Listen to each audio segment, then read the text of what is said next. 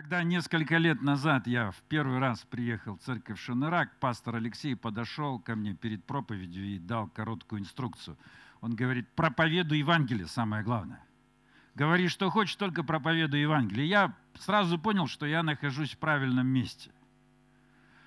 Церковь Шинарак и церковь Воскресения Христова в Алматы в этом плане духовные сестры, братья, как хотите, мы также верим в то, что Евангелие должно быть проповедано каждый день, каждое воскресенье. Главный вопрос, что такое Евангелие? Что такое Евангелие? Кто может рассказать Евангелие? Мы с вами только что вышли из пасхального сезона, мы с вами праздновали Пасху. И самое короткое представление Евангелия – это Христос воскрес – Христос воскрес. Это самое короткое представление доброй вести. Наш Спаситель умер и воскрес. И на протяжении двух тысяч лет церковь пытается лучшим образом объяснить значение этой пасхальной вести. Последние 500 лет идет так называемая духовная реформация. И 500 лет назад церковь пытается ответить на вопрос, какая церковь является истиной. И ответ, который дают реформаторы эти 500 лет, заключается в том, что мы должны проповедовать Евангелие. Церковь является истиной, если идет проповедь Евангелия. И реформаторы сформулировали Евангелие в пяти утверждениях. Их часто называют пять солос – Соло – латинское слово «только». И Евангелие для реформаторов звучит следующим образом. Только Писание, только Христос, только благодать, только вера и только Богу слава. Сегодня с вами я хотел бы объяснить все эти пять соло, чтобы мы лучше представляли, что такое евангельская вера мы начнем с вами с первого, только Писание. На латинском это звучит как соло скриптура. Воскресший Иисус встречается со своими учениками и говорит им такие слова. Вот что говорят Писания.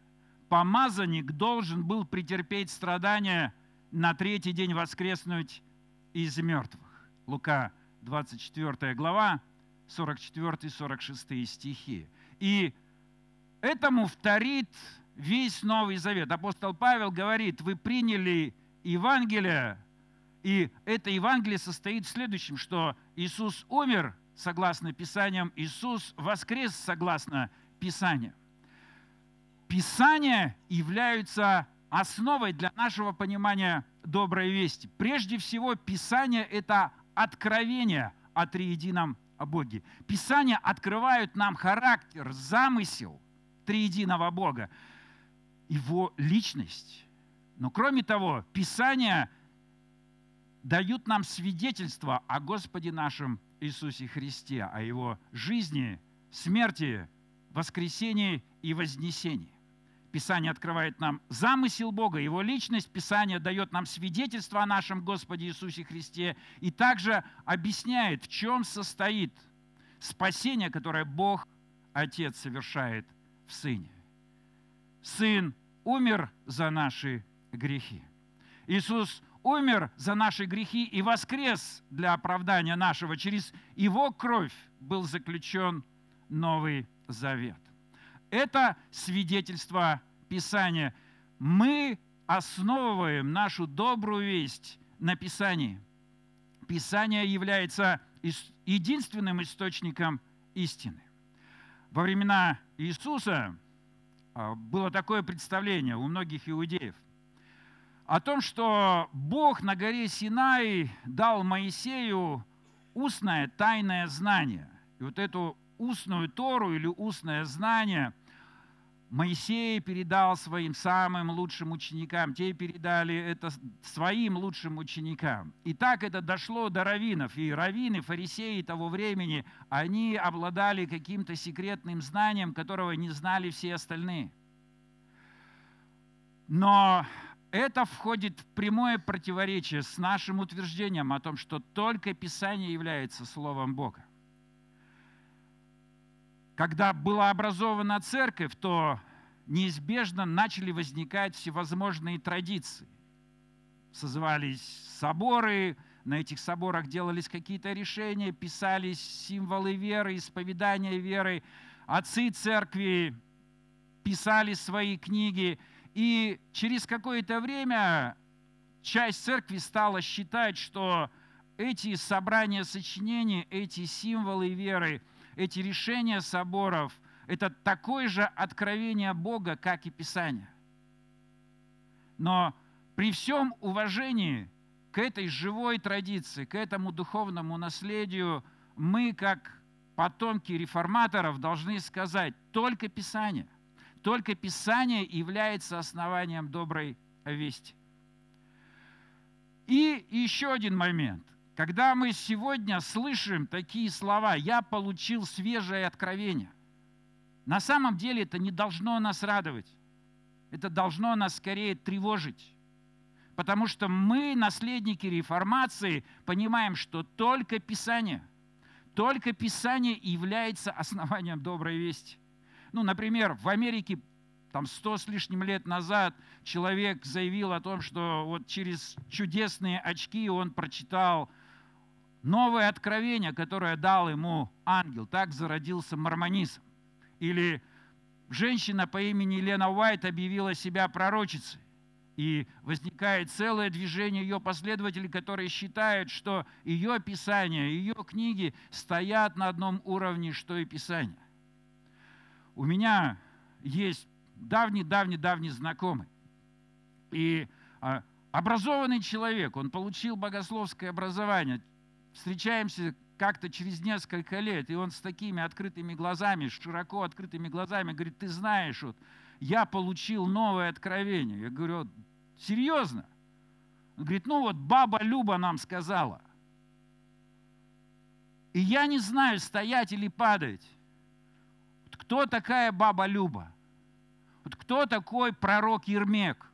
Кто этот? Кто этот? Мы должны понимать о том, что наша вера, наше понимание доброй вести основано только на Писании. Только Писание.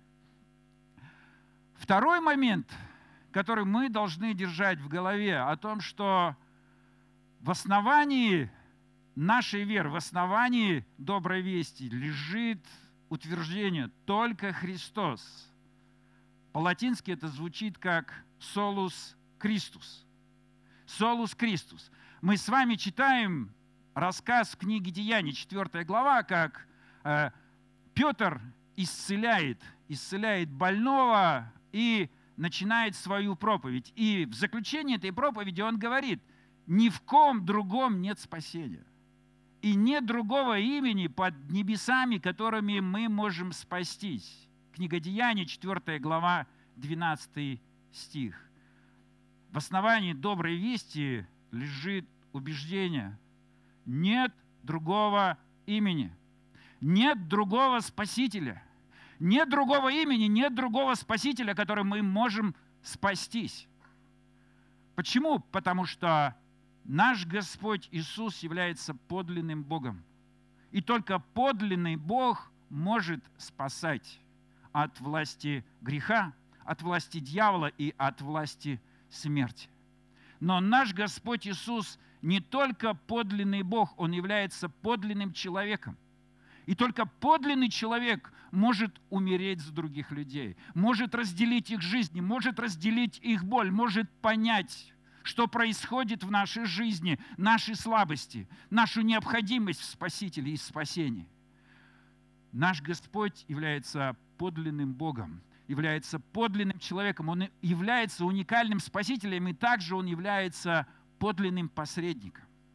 Только умерший, воскресший и вознесенный Христос – может быть подлинным посредником между нами и Богом. Он находится сейчас в присутствии Бога. Он ходатайствует за каждого участника Нового Завета, за каждого человека, за которого Он пролил свою кровь. Он ходатайствует за нас. Он ходатайствует в присутствии Бога, являясь подлинным Богом и оставаясь подлинным человеком. Нет другого имени. Нет другого Спасителя. Это основание Евангелия. Как христианин я встречаюсь и время от времени разговариваю с представителями других религий. Возможно, вы разговариваете с представителями других религий. Мы с вами пытаемся, пытаемся найти точки соприкосновения. Пытаемся донести добрую весть тем, кто в эту добрую весть не верит. Каким образом, это мой личный ответ, каким образом я веду этот разговор? Может быть, вам мои мысли помогут, может быть, мои мысли вызовут у вас негативную реакцию. Подходите ко мне после проповеди, буду рад с вами поговорить. Прежде всего, я начинаю свой разговор с представителями других религий с прямого заявления о том, что мои знания о Боге ограничены. Никто не обладает полнотой, абсолютной полнотой знания о Боге. Даже апостол Павел говорил о том, что его знание частично, что он смотрит как мутное стекло, как в мутное отражение в зеркале. Даже апостол Павел не обладал всей полнотой знания о Боге. Бога не видел никто никогда. И даже имея Писание, безошибочный источник истины, мы с вами не обладаем полнотой знания о Боге. И поэтому я говорю честно, у меня нет ответов на все вопросы. Несмотря на то, что я написал свою докторскую диссертацию, я, это помогло мне ответить на одни вопросы, но не помогло ответить на очень-очень много важных вопросов, которые я просто не знаю. И мне нужно признавать это. И я искренне уважаю верование других людей, мнение других людей. Мне необходимо вести с ними диалог. Мне нет необходимости прижимать их к стенке – мне нет необходимости заставлять говорить их, ну вот извини, 30 лет или 40 лет я был дураком до встречи с тобой. А вот сейчас ты дал мне все вот такие важные аргументы и свидетельства. Вот теперь я вот отрекаюсь. У меня нет необходимости в этом. У меня нет всех ответов. Я уважаю мнение представителей любых религий. Но тем не менее, признавая свое ограниченное знание о Боге, я также говорю им о своей безграничной любви к Богу. Я говорю им о том, что я лично испытал эту любовь триединого Бога, Отца, Сына и Духа Святого. Его любовь излилась в мое сердце Духом Святым. И когда апостол говорит, что наше знание частично – он говорит это в контексте любви. 13 глава, первое послание Коринфянам – это поэма о любви. Наши знания ограничены. Они всего лишь мутное отражение в зеркале, но любовь безгранична. И поэтому во имя этой любви я не навязываю свое мнение. Я просто делюсь своим опытом, опытом любви. Я делюсь опытом любви в Боге. Это не делает мой диалог с представителями других религий легче. Но это делает этот диалог более конструктивным. Я могу сидеть за одним столом с буддистом.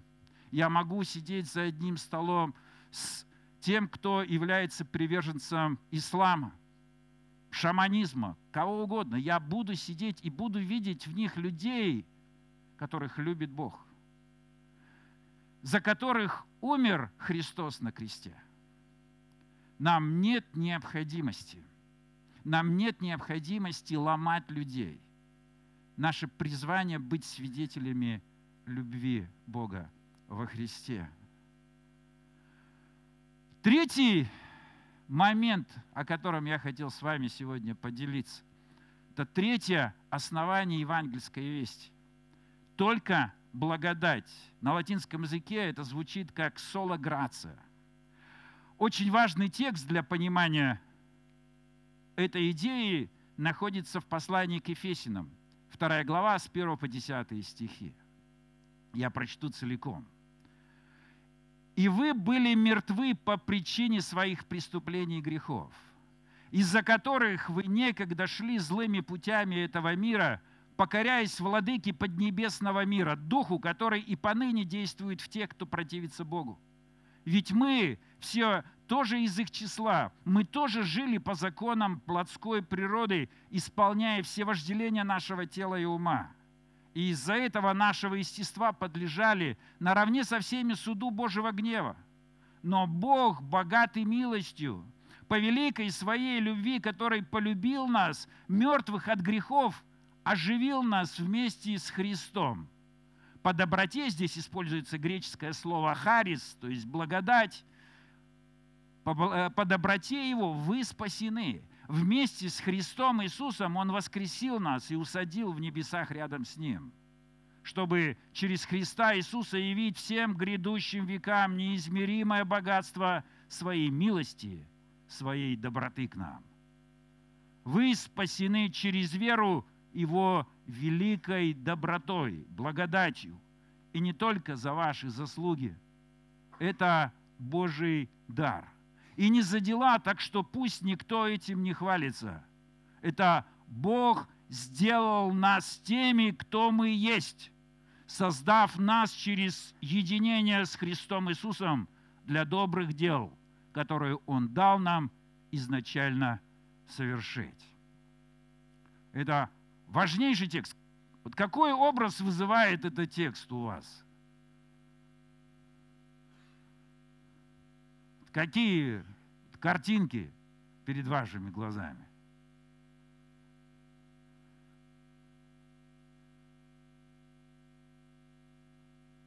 Кто такие люди, согласно этому отрывку? Мертвые, они как бы живы и в то же время мертвы. Они зомби. Это не я сказал. Кто видел? Вот, недавно HBO только-только прогнал первый сезон The Last of Us. В нашем прокате почему-то одни из нас. Кто видел? Вот о чем эта история? Сериал, да. Я, о, о грибах, очень хорошо. Сразу видно продвинутых людей. Грибы захватили мир. И вот грибы имеют такое как бы свойство, вот на кого они действуют, то люди подчиняются, им становятся э, подчинены. И вот это такие грибные зомби. И зараза распространяется. Есть игра, видеоигра э, The Last of Us, и, вот и поставили сейчас фильм – мы с сыном на одном дыхании просмотрели. И вот история такая. В общем, часть человечества – это живые мертвецы. Это вот зомби, эти грибные зомби, отравленные грибами. Они уже не понимают, что они делают, как они живут. И оставшаяся часть человечества пытается выжить, и вдруг оказывается, что одна девочка имеет иммунитет к этим укусам зомби. И есть надежда получить лекарство от этой заразы. И это лекарство, вероятнее всего, находится в крови этой девочки. Собственно говоря, эта история, это евангельская история. Мы с вами являемся духовными зомби. После укуса греха человечество живо физически, но духовно уже давно мертво. Каждый из нас пытается заразить другого этим грехом. И ни у кого из нас нет надежды на собственное излечение. Самолечение не помогает, даже мысли о лечении не приходят в голову духовным зомби. И тем не менее, евангельская история говорит о том, что Бог любит духовных зомби. Он ненавидит болезнь, но Он любит больных. Он желает исцеления, Он желает вернуть потерянное человечество к себе. И у Него есть дар любви. Этот дар любви заключается в крови Его единственного Сына. Кровь Господа нашего Иисуса Христа несет исцеление для духовных зомби, для духовных монстров, каким являемся каждый из нас. Это история о каждом из нас. Что делает Евангелие уникальным? Много лет тому назад в Англии, в Оксфорде состоялась большая конференция религоведов. Религоведов и богословов с разных конфессий. И собрались люди с разных концов земли, с разных деноминаций, разных религий, буддисты, индуисты, мусульмане, христиане, и попытались ответить на вопросы. Вот что делает каждую религию уникальной? И вот дошел, дошла очередь до христианства. И был задан вопрос, что делает христианство уникальной религией? Вот как бы вы ответили на этот вопрос?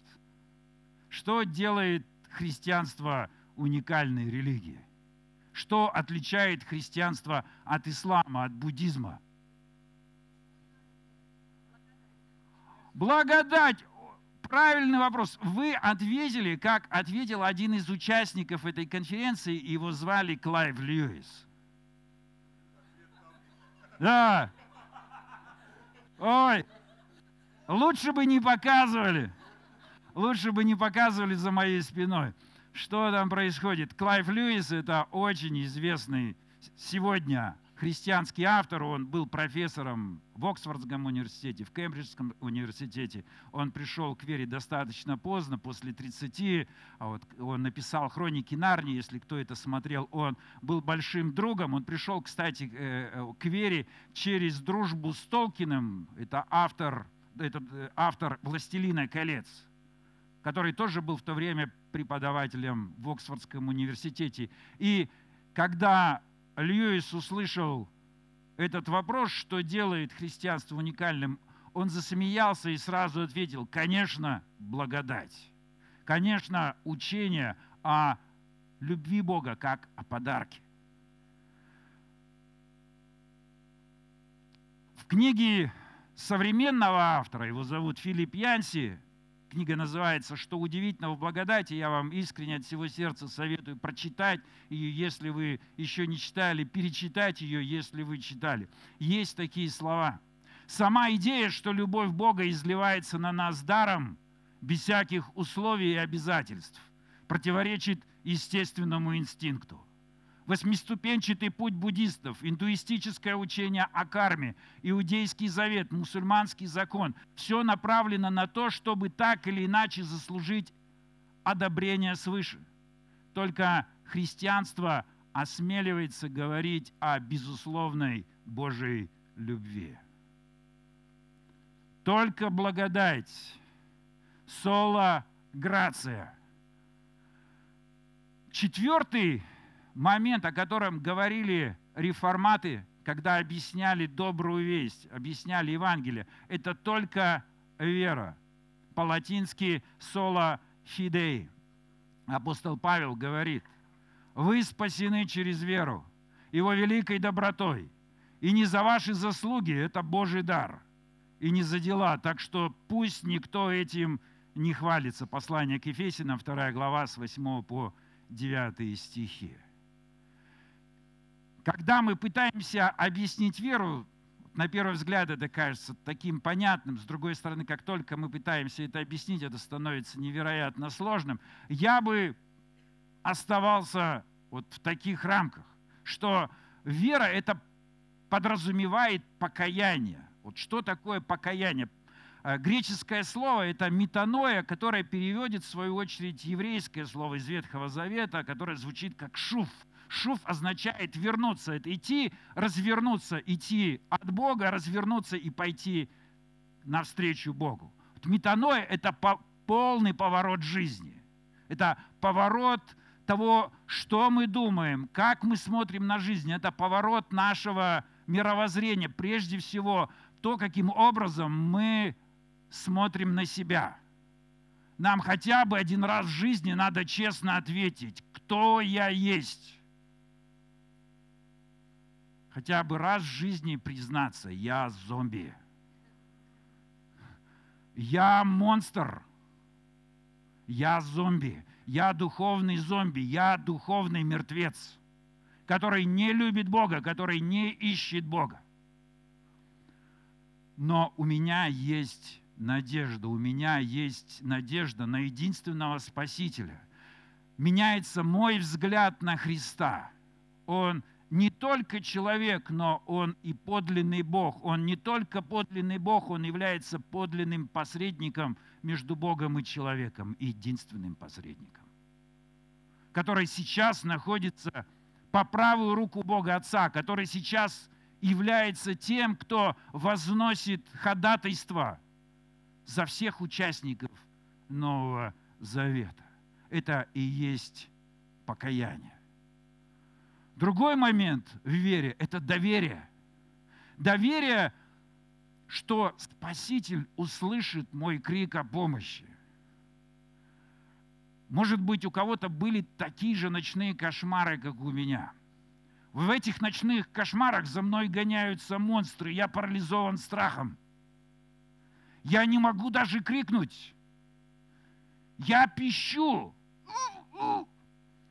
И даже в самом кошмаре я должен знать, что Бог услышит не только мой громкий крик о помощи, Он услышит мой самый слабый писк о помощи. Я доверяю моему Спасителю. Я также знаю, что Спаситель ответит на мои молитвы, ответит на мои просьбы. И самое главное, я знаю, я уверен, что мой Спаситель доведет – то, что Он начал до конца. Он не бросит меня на четверти пути. Он не бросит меня на половине пути. Он не бросит меня перед самым финишем. Мой Спаситель доведет меня до конца. Мой Спаситель доведет дело, которое Он начал в моей жизни до самого конца. В этом состоит мое доверие, в этом состоит моя вера великий реформатор Мартин Лютер как-то сказал, нас спасает не сила нашей веры, нас спасает сила нашего Спасителя. Наша вера никогда не будет достаточно сильной. Наша вера всегда будет достаточно слабой. Но мы поместили все наше доверие в сильного Спасителя. Кроме Него нет никого. Нет другого имени. Нет другого имени, нет другого Спасителя. У нас уникальный Спаситель. Мы вспоминаем историю Авраама. Авраам – это отец веры. И книга «Бытия», 15 глава, 5 стих рассказывает о том, что Авраам, получив обещание от Бога, и выполнив его поручение, выйти из земли родства, идти в землю, которую Бог ему даст, Авраам приходит на эту землю и многие-многие годы не видит исполнения этого обещания. И Авраам находится в смятении. И 15 глава рассказывает о том, каким образом Бог снова приходит к Аврааму через много лет и говорит, Авраам, награда твоя велика. Авраам выговаривает что-то Богу, и Бог говорит, пойдем выйдем на улицу, посмотри на это небо, посчитай эти звезды. Звезды на этом небе не такие многочисленные, как будет твое потомство. Авраам считает звезды на ночном небе.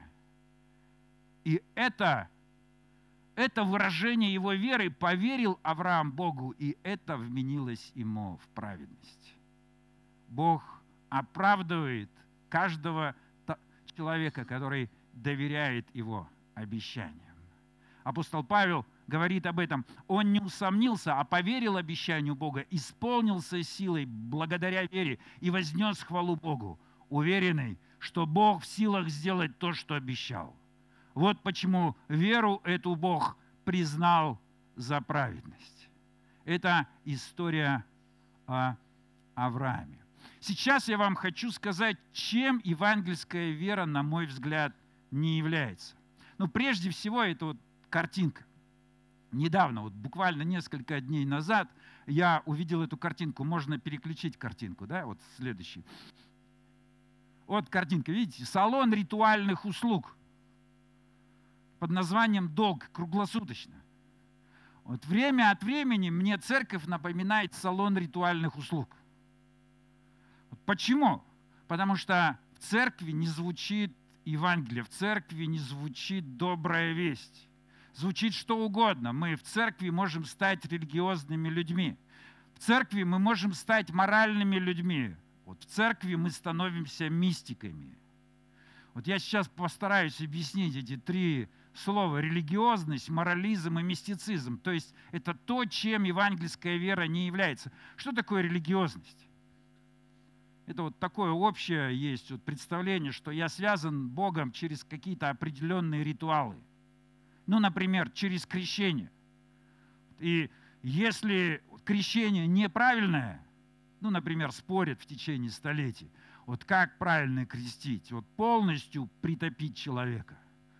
Вот либо оставить на поверхности, там на него несколько капель брызнуть. Вот если кто-то говорит, этот ритуал неправильный, или там в детстве притопить человека, либо в более взрослом состоянии, то это вот очень важный вопрос. Если ты не в правильной церкви получил крещение, то все, в общем, о твоем спасении – это недобрая весть для тебя. Вот религиозность может выражаться вот в терминах, в терминологии. Знаете, как у, например, у медиков есть свои термины. Они вот выучили вот, профессиональную терминологию и говорят на ней. Вы приходите, как пациент, вам что-то выплевывает, говорят, например, у вас то-то, то-то, то-то, и вот несколько слов по-латински, и вы не понимаете, что это такое. Вот вы идете и в гугле начинаете прояснять. Так и в церковь вы приходите, вы человек с улицы, я пришел в церковь с улицы. И я понятия не имел, о чем вообще идет разговор. И вот я долго слышал, вот Христос одесную Бога Отца – и вот я ходил, наверное, лет, не лет, ну месяцев шесть точно. Вот и пытался вычислить, тогда Гугла не было, что же такое одесное. Вот религиозность – это когда мы нахватываемся терминов, вот когда мы думаем, что ритуалы нам как-то помогают в нашем спасении, что это является частью доброй вести. Или морализм. В морализме нет ничего плохого. Моральные люди – это хорошие люди.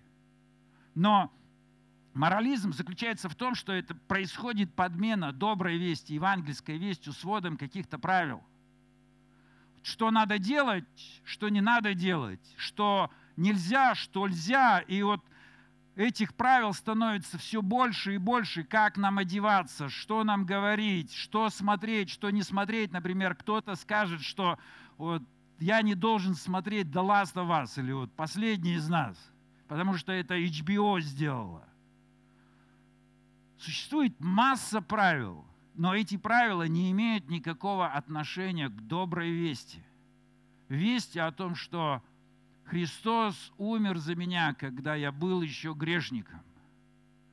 Спасение только через Христа, спасение только по благодати, спасение только через веру. Вот мистицизм, он принимает множество различных форм. Ну, например, это такое внутреннее чувство мальчик, девочка, да, вот мальчик все время находится в таком гадании, любит, не любит. Вот он, он ромашку рвет, любит, не любит меня э, э, вот девочка. А, точно так же вот похожая картина с верующими. Мы вот такую духовную ромашку, любит меня Бог, не любит меня Бог. Вот переживаю я любовь Бога к себе или не переживаю, вот что я сейчас испытываю, чего я не испытываю. Мы знаем, что добрая весть в том, что Бог послал своего Сына, который умер за нас, когда мы были еще грешниками. Бог доказал всю свою любовь тем, что Иисус умер на кресте. Бог не доказывает свою любовь тем, что ваш автобус пришел вовремя или не вовремя. Мы не мерим любовь Бога к нам, отношение Бога к нам – нашей зарплатой или отсутствием этой зарплаты. Работой или отсутствием этой работы, конфликтом или отсутствием конфликта. Любовь заключается в том, что Иисус умер за нас, когда мы были еще грешниками. Поэтому, братья мои, я ничего не имею против мистицизма. У апостола Павла вот есть такая замечательная фраза «во Христе». Вот это хороший мистицизм, когда я ощущаю или переживаю каждый день, говорю себе, что я нахожусь во Христе. Я имею с Ним общение, я участник Нового Завета с моим Господом. Но я не измеряю Его любовь автобусами, конфликтами в моей жизни, болезнями или здоровьем. Это не мера любви Бога. Мера любви Бога – это Сын, умерший на кресте, воскресший из мертвых, вознесенный на небеса и ходатайствующий за меня прямо сейчас в присутствии Бога Отца. Последний момент доброй вести, согласно реформаторам, заключается в следующем. Только Богу слава. Пророк Исаия, 42 глава, 8 стих, говорит, «Я Господь, вот имя мое, никому не отдам свою славу, хвалу, что подобает мне, идолам не отдам». Все, о чем мы с вами говорили, только Писание, только благодать, только Христос, только верой приводит нас к кульминации всего. Только Богу слава. Бог – это тот, кто начал, совершает и закончит наше избавление, наше спасение. И поэтому нам надо быть очень осторожными и не делать себе кумиров – не поклоняться идолам. Эти идолы возникают на ровном месте. Идолы совершаются вот с самыми благими намерениями. Например, культы Марии и святых. Вот это понятно для нас, протестантов. Да, вот что там с этой Марией? Ну, я, я понимаю сентимент, как говорят. Вот, Иисус мужчина. Вот как любой мужчина, он немножко такой вот, ну, я не знаю, не хватает в нем чувствительности. И поэтому вот, чтобы найти понимание полную и поддержку, нужно найти на небе женщину. Вот появляется Мария. Вот Мария выслужит, Мария поймет женщину лучше, как женщина. Зачем к Иисусу ходить? Или вот культ святых, это э, Иисус и так занят, нас много, Он один, вот поэтому лучше подобрать какого-то там на небесах хорошего умершего святого, вот пусть Он за нас, как говорится, ходатайствует. Но это не Евангелие, нет другого имени, нет другого имени, нет другого Спасителя, нет заместителей у этого Спасителя – Другой момент – это культы деноминации. Христианство может быть больше времени тратить на выяснение вопроса, вот чьих будете, вот кто вы такие, вы методисты, вы баптисты, вы пресвитериане, вы пятидесятники, вы харизматы, кто вы вообще такие? И за этими спорами забывается самое главное – добрая весть. Забывается Евангелие. Только Писание, только Христос, только благодатью, только верой и только Богу слава. И последнее мое предупреждение или вот, опасение – это культы личностей, которые возникают в церквях. Появляются люди, которые заявляют о том, что они обладают каким-то свежим откровением, новым откровением или более полным откровением. И эти люди, на мой взгляд, самые опасные люди, которых только можно встретить. Вот буквально вот сейчас происходит драма в Африке. Один пастор, который заявил о том, что он знает, вот что нужно делать, чтобы встретиться с Иисусом лицом к лицу. И это знание простое – замори себя голодом. Только тот, кто умрет от голода после многодневного поста, может действительно встретиться с Иисусом уже найдены тела нескольких сотен человек. нам нужно быть предельно осторожными, не создавать себе кумиров в виде пасторов или проповедников. Нам остались ориентиры, только Писание, только Христос, только благодать, только вера и только Богу слава. Будьте осторожны, братья мои.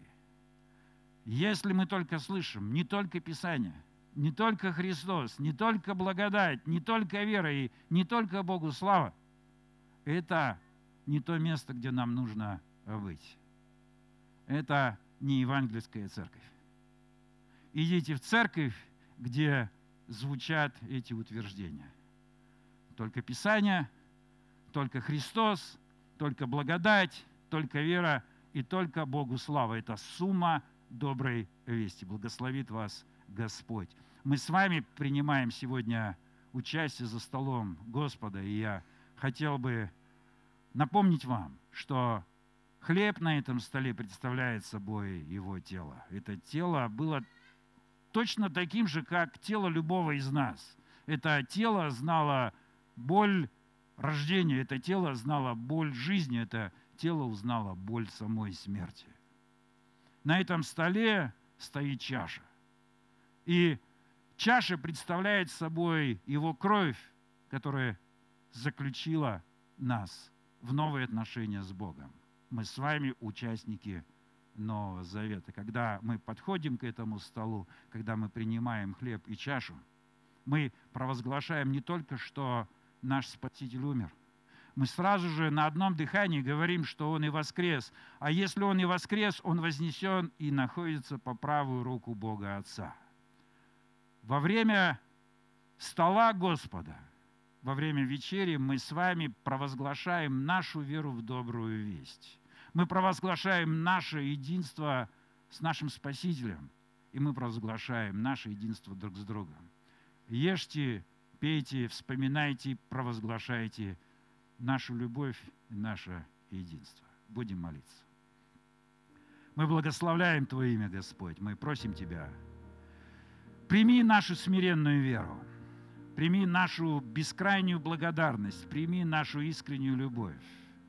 Мы просим Тебя, чтобы добрая весть продолжала менять нашу жизнь, менять наши сердца, чтобы мы были народом благодати. Мы были народом, который раскрывает Твою любовь, Господь, каждому человеку, независимо от происхождения, расы, пола, национальности. Ты тот, кто возлюбил весь мир. Благодарим Тебя во имя Отца, Сына и Святого Духа. Аминь.